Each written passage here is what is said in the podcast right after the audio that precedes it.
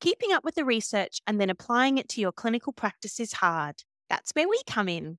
I'm Sarah Cavallaro.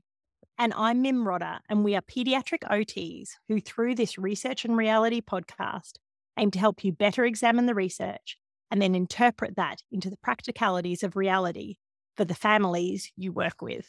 So join us for the adventure. Hello, Ellen. For our listeners, this is a super duper bonus episode. We haven't even warned you that No. you're getting this episode. And the other part of this bonus is our other special guests we're just releasing to our Patreon supporters. But because we're so excited about having Ellen on, I hope she doesn't don't feel nervous about this, Ellen. But we're making this available to all our listeners. I think this will just be a really lovely conversation. And I've heard very good things about you, Ellen. Ellen is a fourth year speech pathology student and you identify as autistic. Is that correct, Ellen? Yeah. And the reason I got in touch with Ellen was my speech pathology sister runs a clinic at Australian Catholic University where Ellen has been a student. And Ellen very kindly agreed to be on the podcast. Our first question, Ellen, is can mm-hmm. you just tell us about yourself and if you're happy to, particularly your experience personally with autism? Sure. I'm in my final year of speech pathology. I'm absolutely loving it. It's been a long time, but I'm excited to get out into the workforce and be doing what I love and getting paid for it. It's Mm. very exciting. My own experience with autism was I grew up with a sibling who was autistic and they were diagnosed quite young. They'd met a lot of kind of the stereotypical behaviors and had quite global delays. Um, But in contrast, we were quite different from each other. She's very sensory seeking. I'm completely sensory avoidant. She had global delays. I had very advanced language skills when I was quite young. So I kind of flew under the radar Mm. in a lot of that regard. And I was quite high masking for all of my life, really. So I didn't really notice until quite recently, actually, a couple of years ago. I went to my doctor for something entirely unrelated and noticed in her report that she'd written me, oh, there's some neurodivergent tendencies. And oh, I wonder what that means. Mm. So I went back the next week and said, Do I need to look into this further? What do you mean by that exactly? Do you mean I'm just a bit quirky, or do you think there's something bigger, bigger going on? She said, You do definitely have some autistic traits that I've noticed in our sessions. It might be worth you going away and doing some research yourself and deciding if this is something that you're interested in pursuing. Had you Um, already started studying speech pathology at that stage, Ellen? Had, yes, I was in my, I think, third year. Okay. second yep, year. yep. Yeah. Yeah. And I'd kind of like was working in outside of school hours care. Yeah. Got along really well with all the autistic and ADHD kids. Just thought I was really good at working with them. It didn't raise any Yes. flags, anything like that. But I went and did all this research. I have access to journal articles. So I went and read some of those as well as learning from advocates in the community and looking at their personal experiences, particularly Probably diagnosed. if you had opened up something like the yellow ladybugs, you probably Yeah. would have gone, oh, that was me, that was me, that was me, that was me. Yeah. Yeah. yeah, everything I was kind of reading and hearing, it was like, oh, that was my entire childhood. And Yes. that's so much of how I feel now. And Yes.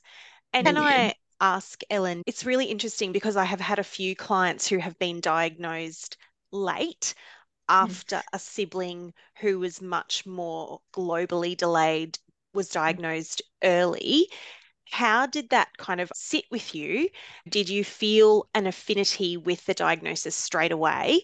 Or did you feel like it belonged to your sister? I think because we were so different, it hadn't even really crossed my mind that that was a Mm. possibility. Yeah. It was kind of that thing of like when you tell someone, and they're like, but you don't remind me at all of my three year old Yes. nephew. Yeah. Of course I don't, because I'm not a three year old one boy. autistic person, you've met one autistic person. Yeah. yeah. Yeah. Yeah, and it just kind of wasn't what I was accustomed to seeing as autistic traits. But the more I kind of looked at particularly people who I guess demographically are aligned a bit more with people who are working and late Yeah. diagnosed and Yeah. women, and the more I read those experiences, and I kind of never kind of came across anything that was, oh, I've never felt that Yeah. ever. Yeah. Just everything was lining up. Everything felt like it was fitting. Yeah yeah. Yeah. And did you pursue a formal diagnosis from there? At the moment, I've chosen not to. I feel like where I'm at currently, it's in my better interest to kind of keep that a little bit myself. I guess entering the workforce, finishing uni, it means I don't, I guess, have to disclose it because I don't Mm. technically have a diagnosis. Already in uni, I've kind of experienced some less than ideal kind of opinions and attitudes towards it. Mm. Um, When you have disclosed it to somebody, Ellen, or just in general, people talking about it? mostly in general, I have other disabilities as well. And there's been times when I've disclosed them and it's not gone great. Mm. So it's just kind of like, oh, I don't know, unless I'm kind of already in that situation. No, I can trust someone with that information. Yeah. Yeah. Yeah. It's a kind of a big risk for, I guess, a lot of the time, minimal support that I'd be asking for. Yeah, Mm. yeah. Mm. It's the weigh up, isn't it? Yeah. Between what do you need, but yeah, versus how can you advocate for yourself. I Yeah. guess certainly in my research following autistic advocates, they are absolutely welcoming of anybody with a self-diagnosis or a self-identification. I'm really curious how you feel about that and whether or not you would pursue something formal in the future. I think in an ideal world, I would. Like certainty. Yes, Um, yes, then, you know, then it's in a nice box and it can kind of go away. yes, yep, Um, but I think at the moment, Yep. I'm kind of happy in myself. Yeah, Like I've yep. done enough research that Yes. I feel yes, like I'm well equipped to make that decision. yes, I've talked to people who've been in my life for years, my parents, and Yep. I think can kind of trace back traits. And I feel like my reasoning is very sound. yes, Mm. And so that's enough for me personally. yeah, Um, absolutely. But it was very nice kind of coming into that community and being told that that's okay, that you don't have a formal diagnosis as well. yes, and you're allowed to explore and Yeah. there's not specific criteria Yeah. necessarily and just the freedom to be able to say, Oh, I actually know my brain better than a medical professional who's met me like an hour ago. Yes, yes, Yes. absolutely. Yeah, yeah. Yeah, that is beautiful. You were talking about your experience at university, which leads us into the second question. What has been your experience as an autistic university student? And what are universities? And if you want to, you can even reflect back on the school system. But what are they doing right? And what do they need to do to be more neurodiversity affirming in your experience? Most of my reflections are probably on uni because when I was in primary school, I had absolutely no idea. And I think I was so high masking that a lot of my teachers probably were Would be unaware. shocked, maybe. Yeah, Yeah, Yeah. yeah. Yeah. I definitely was quite a shy kid and quite reserved and had a lot of anxiety growing up, but was always really good at school, was always really academic. I kind of flew under the radar, I guess, didn't have any like challenging behaviors. So it was mostly coming into university when I became aware that I was autistic that I started thinking of what accommodations do I need? What do I have access to? What does that look like advocating for myself in those situations? I've had a lot of really good experiences with individual lecturers. I've had several that I've gone to and said, hey, this is what's going on in my life. I'm trialing these accommodations, things like wearing noise cancelling earphones in mm-hmm. classes, big lecture halls, being able to get up and leave the class kind of suddenly if I need to, those sort of things. And at that level, they've all been really supportive and really on board, Yeah. which has been great. Yeah. Yeah. Can I ask a little side question there, Ellen? Mhm. Tell me how it feels to be able to make accommodations after lots and lots of years of not making accommodations. Does that make sense? Yeah. Yeah. Yeah. I think about that beautiful example of being able to leave if you're feeling overwhelmed. Mhm.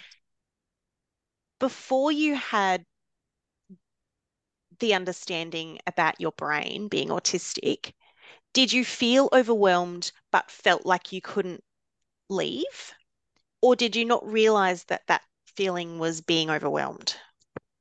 I think it was probably a bit of both. Yeah. When I was quite young, like I've been going to therapy and kind of receiving assistance with mental health, and a lot of that was to do with anxiety. Mm, And I look back now and question necessarily if it was all anxiety. mm, I think looking back, I attributed, and I guess a lot of the people around me was she's just really anxious. And looking back and kind of knowing what I know now, I'm, oh, that was probably actually Mm. me being overwhelmed and mm. probably more of a meltdown shutdown Mm. versus Yep. I'm actually really stressed and it's an Yes. anxiety response. Yeah. So I probably always felt that, but attributed it something mm. else. Yep. And just thought, oh, I'll just have to push through and Yes. I- everyone else feels this way. Yes. I'm sure it's fine. I've just got to get on with life. Yes. And does it feel strange to you now to give yourself permission to make accommodations after so many years of sucking it up? Yeah. Yeah. And it's kind of hard to justify it sometimes. Yes, There's times where like I kind of wish I could turn the mask on a bit easier. because that was my other question that I've just Yes. written. I'm sure you knew where I was going with that. Was, yeah, tell me about masking and unmasking and that process for you. And Mhm.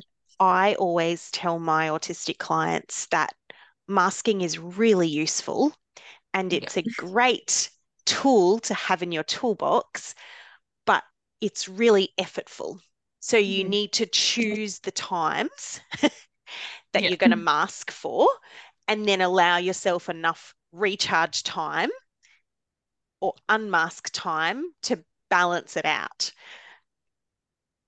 Is that the right advice?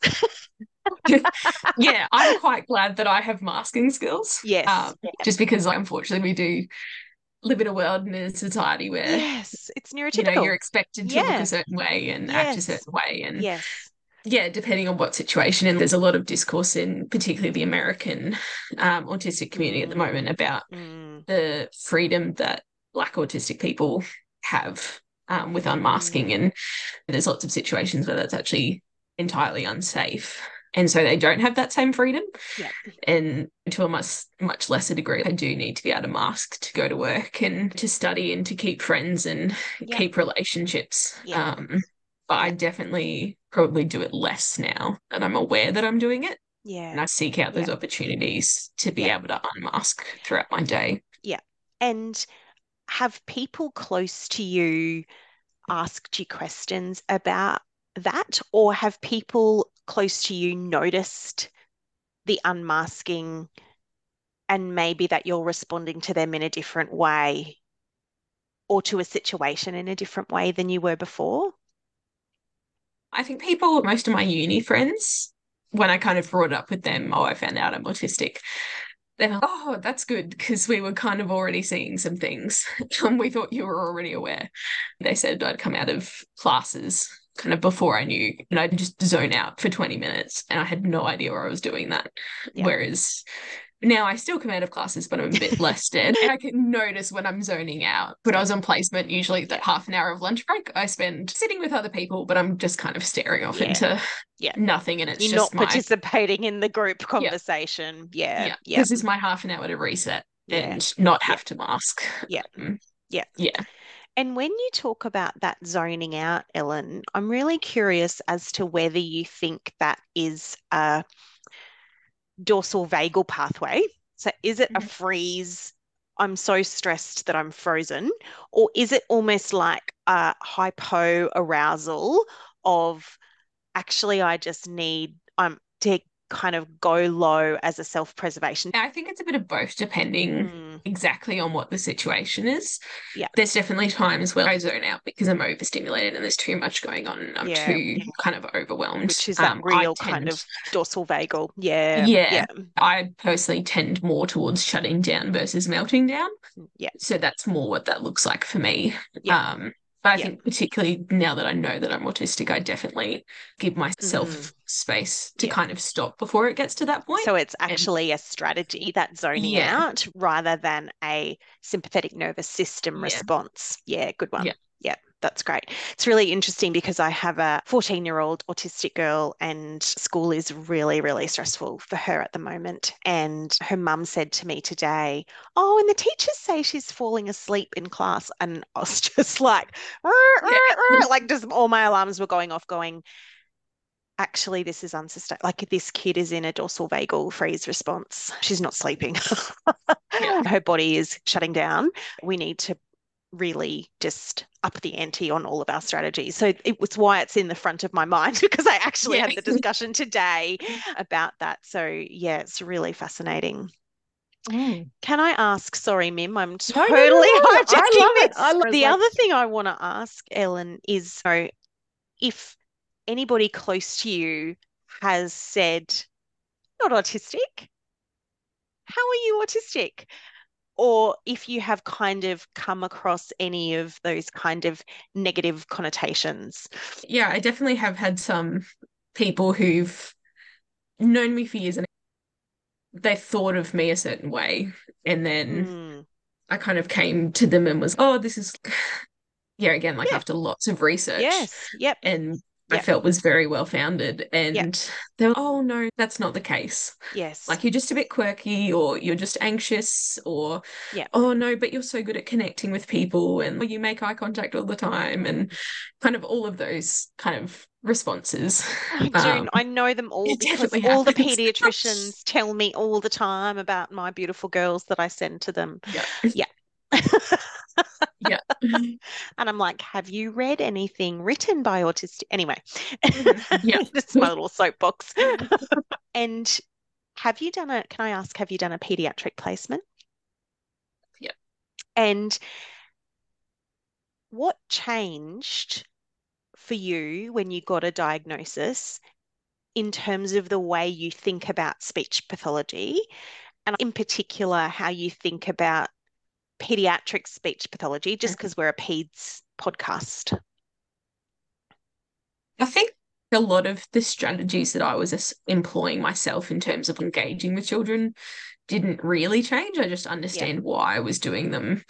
I guess understanding that better. I've always been good with other neurodivergent kids, which makes a lot more sense now. Yes. But it's just understanding why that's the case. Yeah. I definitely think my skills in advocating Mm. for other potentially neurodivergent children is probably a bit better now. And I'm kind of more invested in being able to have those difficult conversations with parents. Yeah. Obviously, at the end of the day, we can't diagnose, but No. like I'm very for saying, this is what I'm seeing. Yes. It's not a good thing, it's not a bad thing. It's just, it's what I'm seeing. And we need Yeah. to have this conversation. I think Yeah. that's probably been the biggest change. Yeah yeah, absolutely. Mim and I have just done a series on neurodiversity affirming practice, and we've talked a lot about teaching self advocacy skills and teaching about neurotypes. Do you feel like in your pediatric placement that there is still an emphasis on making neurodivergent children appear neurotypical, or did anything happen like that that made you kind of feel uncomfortable? Um, I know you have the- to speak carefully. yeah. the only real thing that I've encountered was I didn't end up seeing this client, but we had a parent reach out asking if we could help their child with eye contact. Mm, That was their only goal. They had Yeah. no language, no social communication concerns. It was just eye contact. And my supervisor came to me and was, Oh, I know this is an interest area for you. Do we still Mm. do that? mm, And I was, I didn't realize people were still looking for services that targeted mm. like just that, Yeah. which was a bit of a weird experience. I felt like we were so far past Mm. that as a Mm, profession, but I guess it think- takes so long for the research to get into actual Yes. practice. Yes. Yeah. When you graduate, are, are you hoping to work with kids, Ellen? Yeah. I think when you Yay. graduate, you will absolutely see that there is a long way to go in both of our professions. And it's Mhm. not a criticism, it's just exactly what you say. We know that on average it takes 10 years from an article being published to that being commonplace in practice. And so we know that there's that delay. And I guess for Mim and I, part of the aim of our podcast is to target the early adopters because we know that there's always a subset of every profession who are going to adopt research and principles of intervention early. That's our real jam, and that's the people that we're talking to. Uh, it's an amazing experience. And that leads very nicely onto our third question. Because you've nearly graduated and you have done a number of placements, what advice would you give allied health practitioners to adopt a more neurodiversity affirming framework? Or even just thinking about your own practice going ahead, Mhm. what are some things that you feel are going to be really important to your own practice? I think the main thing is just remembering to treat every child as an individual as if they're the first child you've ever seen walking through the door. Mm. Obviously, there's going to be patterns of behaviors or certain presentations that people with the same diagnosis are going to have. Every single child is going to be different and have different goals and be in a different family set up in terms of what the family's wanting and what's going to be appropriate for the child. There's so much variability. And I think it's just really advocating for what's going to be best for that child now and setting them up to be able to live a successful life in the future, whatever that looks like for them. Mm, mm. No, that is really lovely. I love the like treat every child like mm. it's the first child that's walked into your room mm, and yeah. not coming in with preconceived ideas. That is excellent. Is there anything that you are you're looking for in a job or you're looking for in a, a boss really or you're hoping that they will adopt from you just some concepts or ideas that you think are important? All the way through my degree, my kind of goal of where to end up is uh, working with children with complex communication needs. So that population obviously has a lot of neurodivergent mm. mm. clients within it. So yeah, I guess I'd be hoping that I'd be able to use my personal experience and kind of just be able to relate in a way that neurotypical clinicians can't to my clients and their families. A lot of families come and they're really scared and they've been told a lot of really negative things, and it's just not been a positive experience for them. And a really great thing that we get to do as part of allied health is kind of come in and say, yeah, but look at all the things they can do and look at all the plans we can make to support them to be able to do those things that everyone said that they can't do. Having the freedom to work in that space is something that I'm really looking for going forwards. Mm, and excellent. Ellen, I always say it is our privilege to walk alongside families. Exactly as you've just said, I often say to families, I don't have the answers either, but let's work together to figure them out. And can I just say, I think you are a double whammy threat because not only are you autistic, but you are a sibling of someone with a disability. And you would not believe how many, I mean, you probably will because there's probably heaps in your university degree, but I know that there are lots of siblings who who have disabilities who end up in allied mm. health because of their own childhood experience and going to therapy and seeing their brother or sister go go to therapy and I think that that yes you are neurodivergent and you have that amazing unique perspective but also you have the mm-hmm. perspective mm-hmm. of somebody with significant developmental challenges as well and so I think that gives you another unique perspective on therapy yeah. It's pretty amazing. And I think creates that insight and that empathy. Yes. As well. For families and for yeah. families as a unit, not just the person um, mm-hmm. with a mm-hmm. disability for sure. Yeah. Mm-hmm. Well, whoever employs you is going to be one lucky person, Ellen. is there anything else that you want to share? You know, primarily our listeners are pediatric OTs. Is there anything else? And I'm thinking particularly anything else you want to share about these high masking girls and mm-hmm. maybe some of the early warning signs to look out for as pediatric mm-hmm. OTs? A lot of the autistic traits that I had throughout my whole life were kind of attributed to other things, yep. but none of them fully met it and fully yep. explained everything. Yeah. There's a lot of things looking back, a lot of sensory stuff. Sensory like, sensitivities. Like yeah. yeah. Yeah. Yeah. Like very sensitive to just everything, didn't like noise, can't handle strong tastes or smells Tags, or socks. Yeah. Mm. Yeah. Mm-hmm. And a lot of things like that, looking back, it was like, oh, she just doesn't like that. Yeah. it's like, oh, nobody actually stopped to ask the questions of why. why? Yeah. Can so I, I think ask, just like looking deeper. Yeah. Can I ask Ellen, because I have a few girls in a similar situation who I am in the process of helping get a diagnosis, mm-hmm. but did some of those sensory sensitivities come with obsessions and or compulsions? Yeah, I do have OCD as well. That was probably one of the first diagnoses I ever got. I got yeah. that when I was around 12. Yeah. So one of the ones that I've had the longest is things just need to feel right. Mm-hmm. So not necessarily the symmetry yeah. that I'll have to tap something a certain yes. number of times. Yes. Otherwise, yep. it just won't feel yep. right within my body. Yep. And it's really interesting because I've had a number of girls over the years with very similar presentation. Mm-hmm. And I often say to parents, yes, we can call it OCD, but also we know that restricted and repetitive behaviors are one of the criteria of the DSM 5. So, yeah. actually, is it anxiety and sensory mm-hmm. processing mm-hmm. sensitivity and OCD, or is it actually just autism? And that's all three things because we mm-hmm. know that in the DSM 5, you have to have all three things mm-hmm. in order to meet the diagnostic criteria. Yeah.